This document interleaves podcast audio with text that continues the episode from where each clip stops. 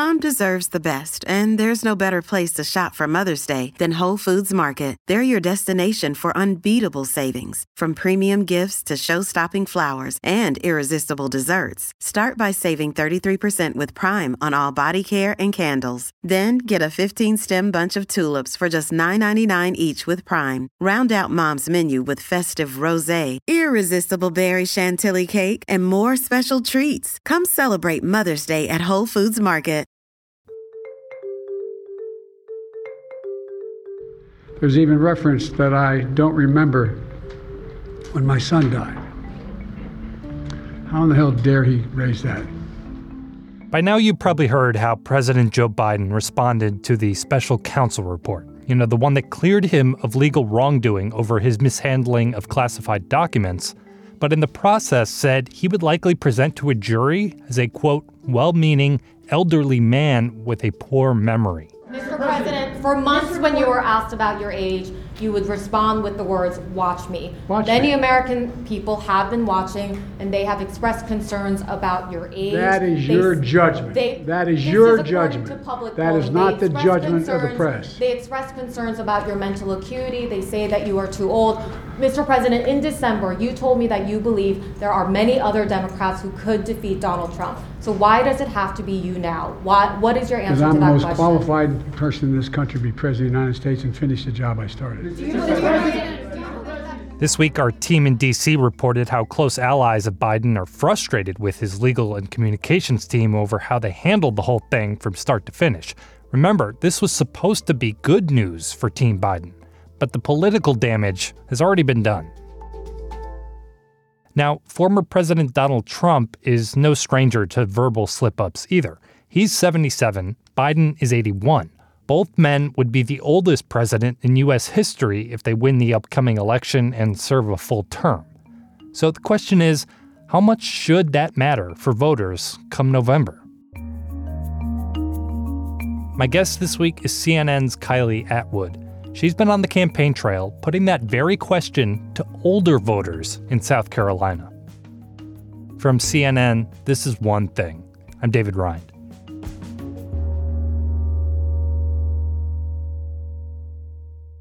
So, Kylie, I realize the age discussion is a somewhat fraught one, and I've heard in recent days that some people are calling this, you know, a media obsession or something like that. But you spend a lot of time on the campaign trail. This is something that voters talk about, right? Oh, yeah, completely. I mean, anecdotally, yes, when you're talking to voters, they bring it up. And statistically, yes, when you look at the polls, they reflect that this is a concern too. We just had an ABC poll out this month, and 86% of Americans polled in that poll so that they think that Biden, who's 81, is too old to serve another term. And then you had 62% of Americans in that poll say that they believe Trump, who's 77, is too old to serve as president. So that's the statistics. And I have to preface that by saying that, you know, I go to a lot of Nikki Haley events because I cover Nikki Haley primarily for the politics team here at CNN. And she has made going after the age of Biden and Trump central to her pitch to voters since day one. Why do we have to have someone in their 80s running for office? Why can't they let go of the power and let a new generational leader come in there? She called for mental competency tests for politicians over the age of 75 when she launched her campaign. And then she's leaned into that more recently. Here, I saw Donald Trump the other day, and he went on and on mentioning Nikki Haley, Nikki Haley, Nikki Haley, and was talking about the fact that I didn't have security at the Capitol on January 6th you know, talking about Trump getting confused when he accidentally called her Nancy Pelosi, confused the two of them during a rally. I've never been in charge of security at the Capitol. I've never even had a job in D.C. Asylum, asylum officers and over 100 cutting edge inspe- inspection machines. And she's also put out, you know, new campaign slogans, ads in South Carolina going after Biden and Trump as grumpy old men and stumbling mm. seniors. You know, Ronnie, I'd like to take a cognitive test. I never heard of it before, but whatever it is. So, this is something that she's leaned into, and those who are at her events have been hearing this from her for quite some time now. Yeah, that's kind of core to her message. She's going after these two who are senior citizens, and there's a lot of senior citizens in South Carolina that she is trying to pitch herself to. So, how are they receiving that argument? Well, what I found in conversations with a lot, like dozens of um, older voters in South Carolina, was really twofold. First of all, those who were at Nikki Haley events, for the most part, agreed with her pitch to be the next generational leader and her argument that you know Americans shouldn't have to be deciding between uh, two men who are going to be in their 80s during their mm. presidency because they agree with her that there is some decline that happens when politicians or when anyone gets older for that matter. Remind me how old you are? I'm 69. I'll be 70 in August. Exciting. And you moved to South Carolina to retire here, right? Yes, we moved down in 2022. We bought a house in and just to kind of like bring you into some of those conversations, there was one woman that I spoke with. Her name was Maureen Bolger. She said to me, As we age, your knees don't work the way they used to. Your brain might be sharp, but it takes energy to be the president of the United States, and it mm. takes a lot of fortitude.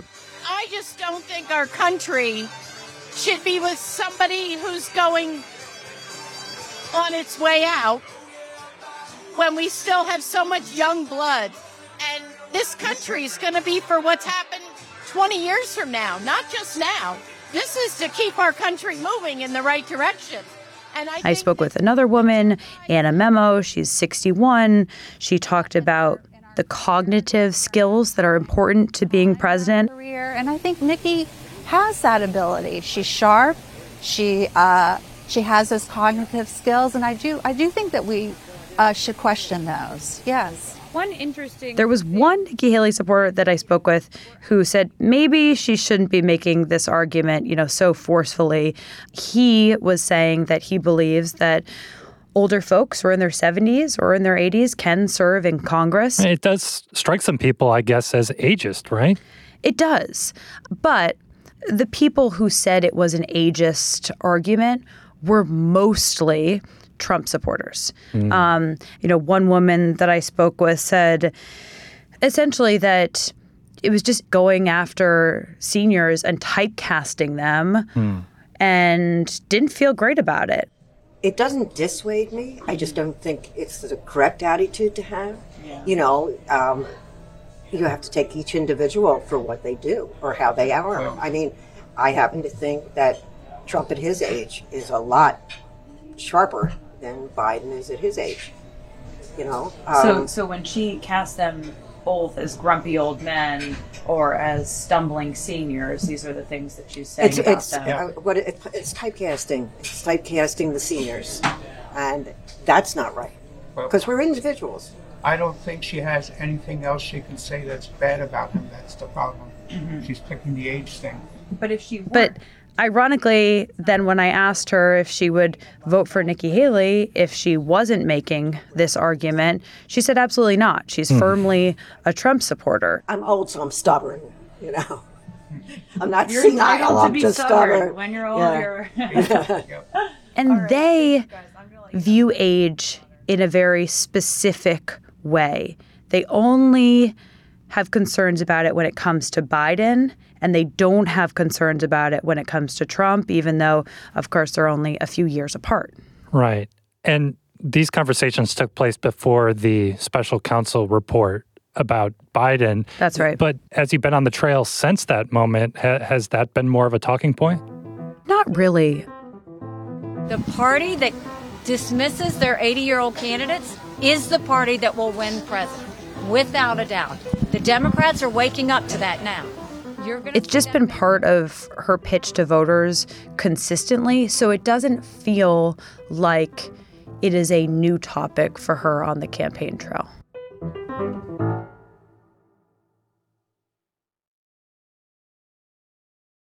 So that's what some of the voters are saying. And you really do hear kind of all over the country that Biden is just not with it mentally. And plenty on the left say that about Trump as well. But, like, is that true? Is there any way of knowing that just by listening to them speak? It's a good question. And the best folks to turn to are medical experts on that. Um, Yeah. And so when medical experts have talked about this and specifically talked about it when it comes to, you know, older folks or in their late 70s, early 80s, what they say is that forgetting words is just part of the wear and tear of growing older. And and that happens. As people grow older, they're going to, you know, get confused here and there, but they also say that that doesn't necessarily indicate that there's a broader problem cognitively. One thing that we're talking to people about is her argument that the parties need to move on from politicians who are in their 80s and that Americans don't want two folks who are in their 80s running for president or being president. What do you make of that? Well, the one supposedly president that is over 80 is in bad shape. I mean, it's, he's got dementia. It's pathetic. He It's probably, you know, not a medical reality that that voters are looking at all that closely, particularly Trump voters who really want to, you know, latch onto any confusion that Biden has made recently, even though Trump has uh, his fair share of confusing uh, moments, as you pointed out. Right. And it's a very different conversation when you talk about the people that just think that, you know, late 70s and early 80 year old should be in charge of the country versus whether they can actually do the job. A hundred percent. And the doing the job part is the really important meat of the matter here. What do you make of that kind It of depends, generational? it depends on the 80 year old. I mean, Fred is 82 and he's sharp as a tack.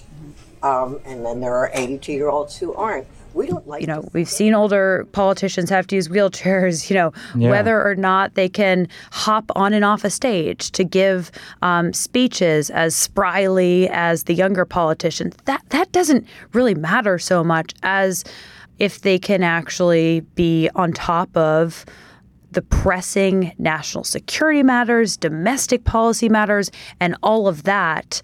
And, you know, Nikki Haley makes the argument that because there's natural cognitive decline, we just shouldn't be putting people that old in that position.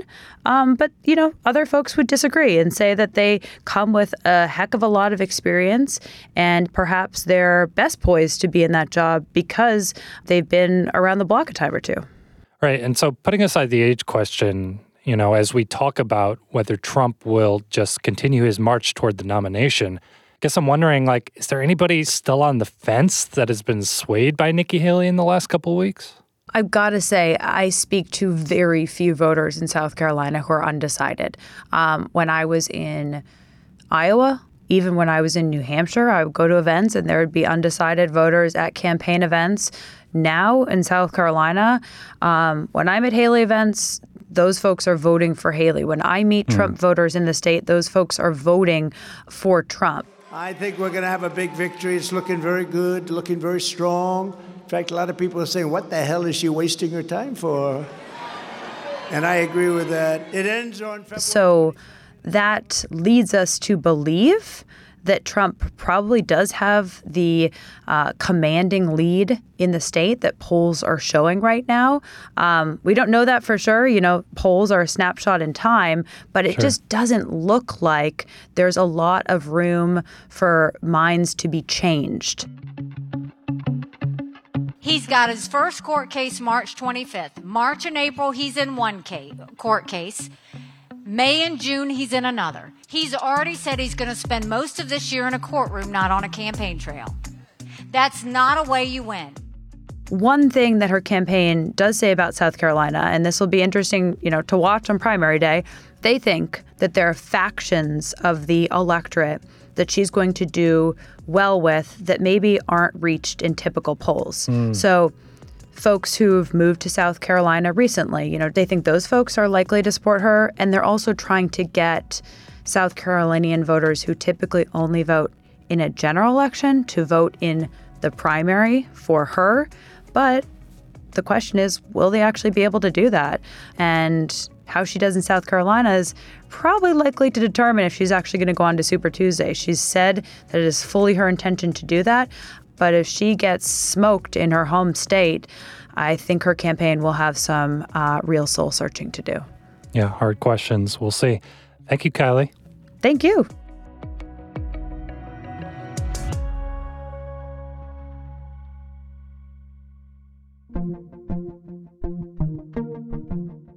One Thing is a production of CNN Audio. This episode was produced by Paula Ortiz and me, David Rind. Our senior producer is Faiz Jamil. Our supervising producer is Greg Peppers. Matt Dempsey is our production manager. Dan Dzula is our technical director. And Steve Lickteig is the executive producer of CNN Audio. We get support from Haley Thomas, Alex Manasseri, Robert Mathers, John Dianora, Leni Steinhardt, Jamus Andrest, Nicole Pesaru, and Lisa Namerow. Special thanks to Katie Hinman. By the way, CNN will have lots of coverage of the South Carolina primary this coming Saturday. Check it out at cnn.com, and we'll be back on Sunday. Talk to you later.